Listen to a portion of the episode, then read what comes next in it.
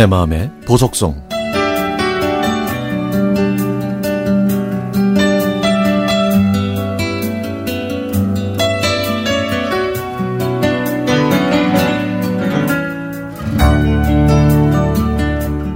엄마의 지갑은 속고쟁이 안에 있었습니다.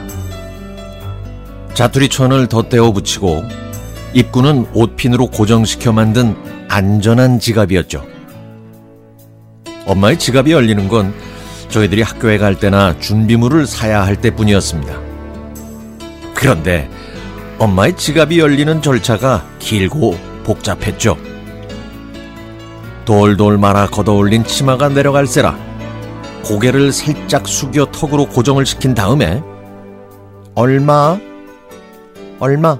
책값으로 엄마를 속이는 건 아니지? 그러니까 책값은 달라는 대로 다 주는 거야. 다 우리 딸 머릿속으로 들어올 공부인데.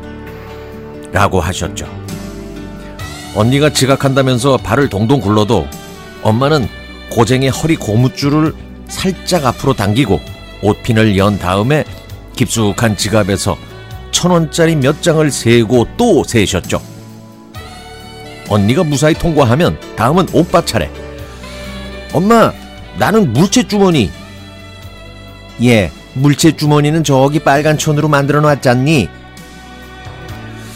저는 새로 나온 하드 사먹게 돈 좀 달라고 애교를 떨어도 엄마는 빵을 쪄놓을 테니까 얼른 학교에 가라고만 하셨죠. 이렇게 책이나 학용품을 살 때 외에는 엄마의 비단 지갑은 절대 열리지 않았습니다. 그런데 제가 중학생 때 십자수가 하고 싶어서 엄마한테 말씀드리고 5천 원을 받았는데요. 엄마가 떠주신 스웨터를 입고 그 주머니에 돈을 넣었죠. 그리고 신나게 달려가 수혜점에서 계산을 하려고 하는데 그만 돈이 없어진 거예요. 엄마가 큰 맘 먹고 제 취미 생활을 위해 주신 돈을 잃어버렸으니 속상하고 무서워서 정말 도망치고 싶었습니다. 저녁 때가 다 돼서야 집에 가서 맞을 걸 각오하고 모든 걸 솔직하게 말씀드렸는데 엄마의 반응이 의외였습니다. 아유, 스웨터 주머니가 얕아서 빠졌구나. 아유, 그러게 바지 주머니에 넣으라니까. 엄마는 겁에 질려서 늦게 들어온 저에게 혼내지 않으셨고 다음 달에 다시 깊숙한 지갑에서 돈을 꺼내 주셨죠. 저는 엄마가 속고쟁이 지갑에서 돈을 꺼낼 때마다 창피하다고 짜증을 냈는데 그날 엄마의 지갑은 세상 그 어느 금고보다 안전해 보였습니다.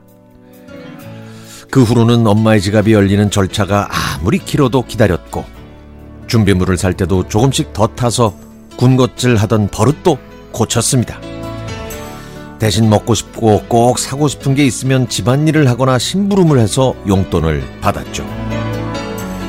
나중에 엄마에게 그날 왜 혼내지 않았냐고 여쭈었더니 이렇게 말씀하셨습니다. 아유, 네가 얼마나 놀랐는지 파랗게 질려서 울먹거리는데 아유, 딱하더라고. 내가 너희들한테 너무 돈돈 그랬나. 미안하더라고.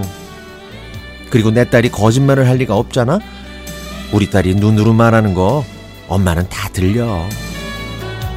제가 직장 생활 시작하고 첫 월급을 받았을 때 엄마께 빨간색 가죽 지갑을 사드렸는데요. 엄마는 자식들이 드리는 용돈을 보관하는 금고로만 쓰십니다. 저는 출세를 하지도 또 부자도 아니지만 돈에 대해서만큼은 정직하게 살고 있습니다. 우리 딸이 절대 그럴 리가 없다고 하셨던 엄마의 믿음이 흔들리던 저를 잡아주었거든요. 제가 엄마를 닮아서일까요?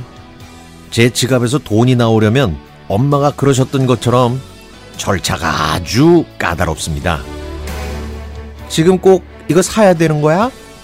이걸 왜 버려? 응? 다 쓸 때가 있는데. 먹고 싶은 거, 하고 싶은 거 다 하고 사는 사람 없어. 아, 제가 정말 듣기 싫은 말이었는데 나는 절대 안 그럴 거라고 했는데요. 제가 어느새 엄마처럼 그렇게 살고 있네요. 저는 그래도 좋기만 합니다.